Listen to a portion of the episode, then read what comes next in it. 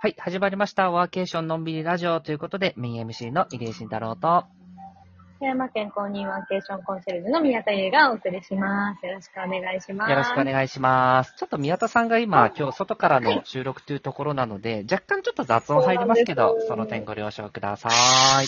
富山県の自然の音が入, ってあの入っておりますので、のえー、ご理解ください。よろしくお願いします。はい。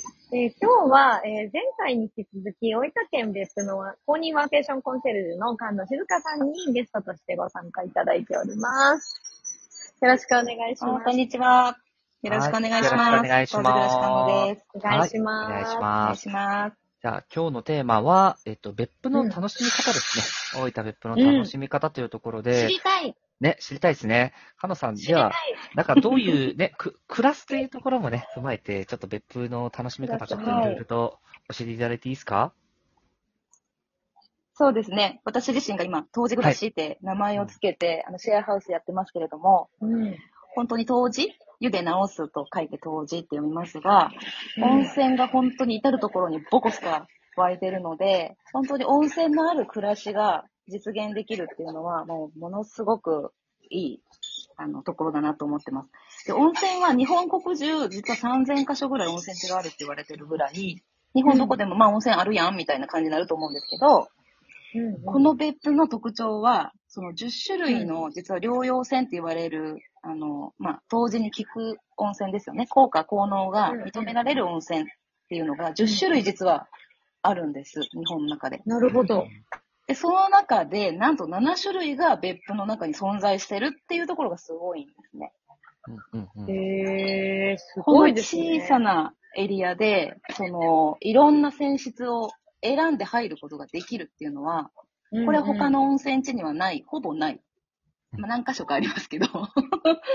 あの、ななしゅるい。でも珍しいですよね。はいです。大体温泉地にある泉質ってあってもいち、にこじゃないですか？そうですね。大体そうです。はい、うん。で、中央でコントロールしてて、こう、みんなでお湯を共有してたりするんですけど、うんうんうん、別府の場合は、あの、湧出量も、あの、ナンバーワンなんで、うん、要するに、えー、湧き出てる量ですね。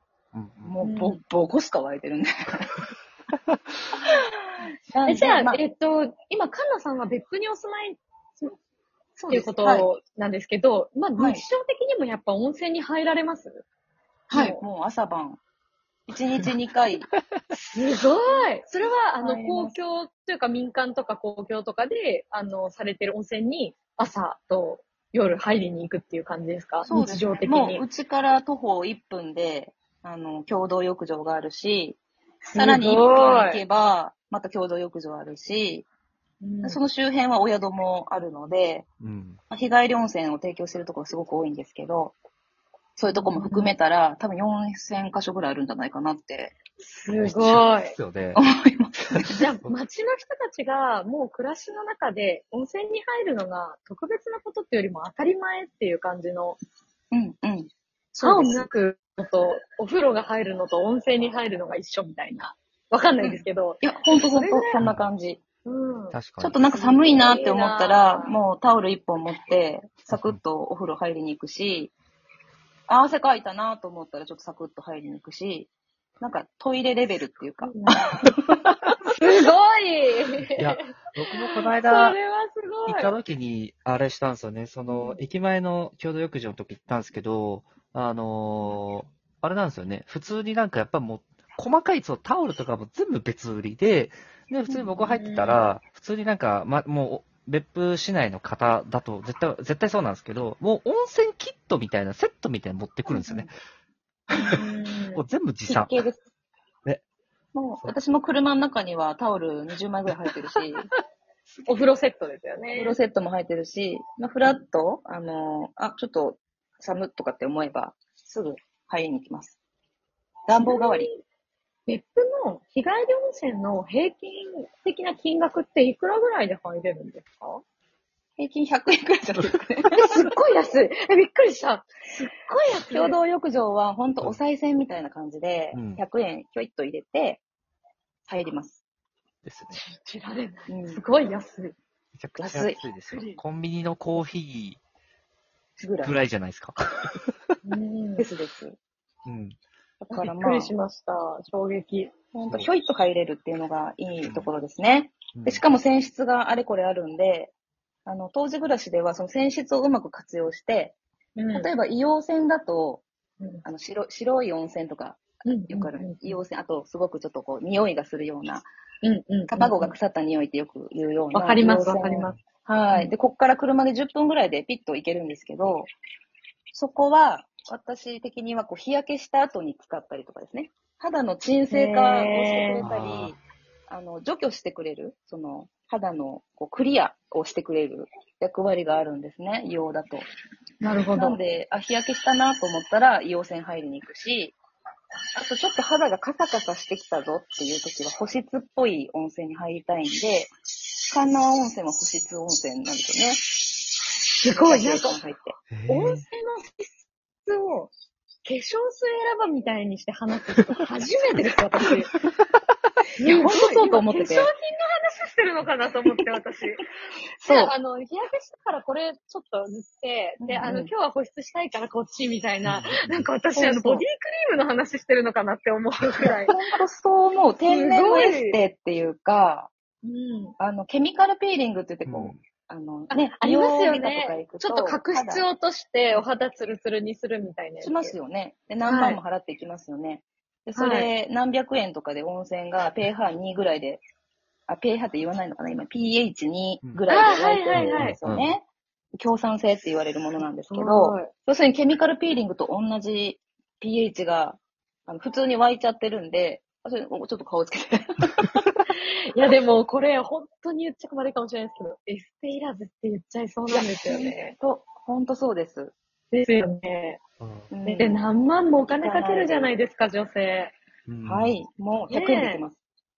いいなぁ。それが暮らしの中にあるっていうのはやっぱ女性は嬉しいですよね。うん、まあ男性も嬉しいと思いますけど。ね、うん、男性はやっぱ仕事で疲れちゃったりとか、いろいろストレス抱えがちじゃないですか。うんで、ワーケーションの時にも、あの、おすすめする入り方があって、自律神経を整える方法っていうのが、温泉で実現できるんですね。整えたい。整えたいですよね。で、サウナが今流行ってて、整うってあると思うんですけど、あれ温泉でも実は可能で、自律神経って、あの、交感神経と副交感神経のバランスを言うじゃないですか。うんうん、で、これは私たちの意思で、えいって言って、こう、交感神経上げろとかってできない。私たちの意思と全く関係なくバランスをとってくれている。うんうん、それで私たちの体とか心がバランス取れてるものだと思うんですけど、あの、これは医学でもあの実証されてるんですけど、交感神経を上げるにはやっぱ筋肉がこう収縮したり、心臓が収縮したりするときに、まあ、ドキドキしたり、活発になるっていう行動を起こすので、それを温度帯を使ってやるっていうのが、温冷交互浴っていうのがあるんですね。なるほど。はい。ほいで、交感神経を上げるんだったら、だいたいよんじゅうどからよんじゅうにどぐらいの温泉とかお風呂に入るといいっていうふうにされてて、うんうんうんうん、ちょっと厚め。ちょっと暑いですよね。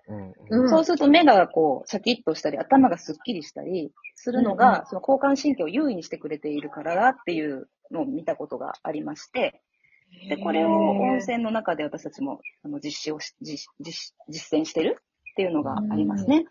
で、逆にリラックスしたいときは、副交感神経をちょっと優位にしてあげる。で、そのしてあげるのは私が意思ができないから、温泉の温度、だいたいさんじゅうはちどからよんじゅうどぐらいの温度帯に入って、ゆっくりこうリラックスする自分を演出してあげることで、交換、副交感神経がフィーッと優位になるとされてるんですね。なるほど。夕方目、夜入るのはそのぬるめになるべく入ると。で、これを一日の中でやるんですよ、ずっと。するともう朝パチョンって仕事ができて、で夜はスーッとこう眠りやすい体作りを温泉でやるっていう感じですね。これが当時暮らしです。それができちゃうっていうのがすごいですよね。しかも、別府って、そんな、例えばにまんにんしか住んでないとか、あの、じゅうさんまんにんぐらい人口いて、大分県にばんめの都市じゃないですか。普通にでかい町なんで、でかい町でそういう暮らしができるって、すごい楽しいなって、なんか思いますよね。そうですね。温泉地でありながら、なんかスーパーとか、あの、うん、あのなんていうの、福祉サービスとか、社会サービスもものすごく揃ってるし、うん、普通の町の中に温泉があるんですよね。うんうん、だから、あの、本当今まで私にひゃっかしょぐらい温泉地行きましたけど、あの、観光で温泉街ってこう作られて、お土産屋さんとか生活する空間ではないんですけど、別府はこの生活する空間の中に温泉がぼこすかあるっていうのが特徴かなって。だから暮らしやすい。うん、だから移住してきちゃったっていう感じですね。確かに、なんか移住されてる方は僕もちょこちょこやっぱり、ね、別府でお会いもしましたし、でしかもあと別府ってあの大学もあるんですよね。あの立命館で太平洋大学とかもあって、学生さんとかいたりとかして、はい、なんでなんかそういうところでいろいろな方面から見て暮らしっていうのがそれぞれの方に温泉っていうかお湯がお湯というか温泉が根付きっていうのがやっぱりなんかすごい楽しそうな楽しみ方がいっぱいできるなっていうのを改めて。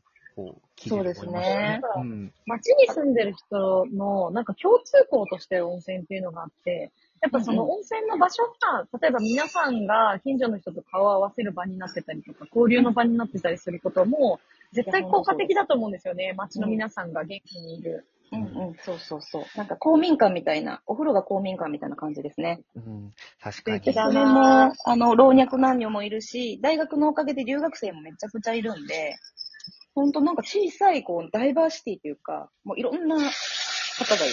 うんうんうん、いや、すごい素敵。いやー、素晴らしい。ありがとうございます。ちょっとそんな素晴らしい別府でのワーケーションについてですね、ちょっと次回いろいろとさらに菅野さんに詳しくあのお伺いできればと思っております。それでは時間になりましたので、本日のラジオはこれにて終了させていただきたいと思います。また次回お会いしましょう。バイバーイ。ありがとうございました。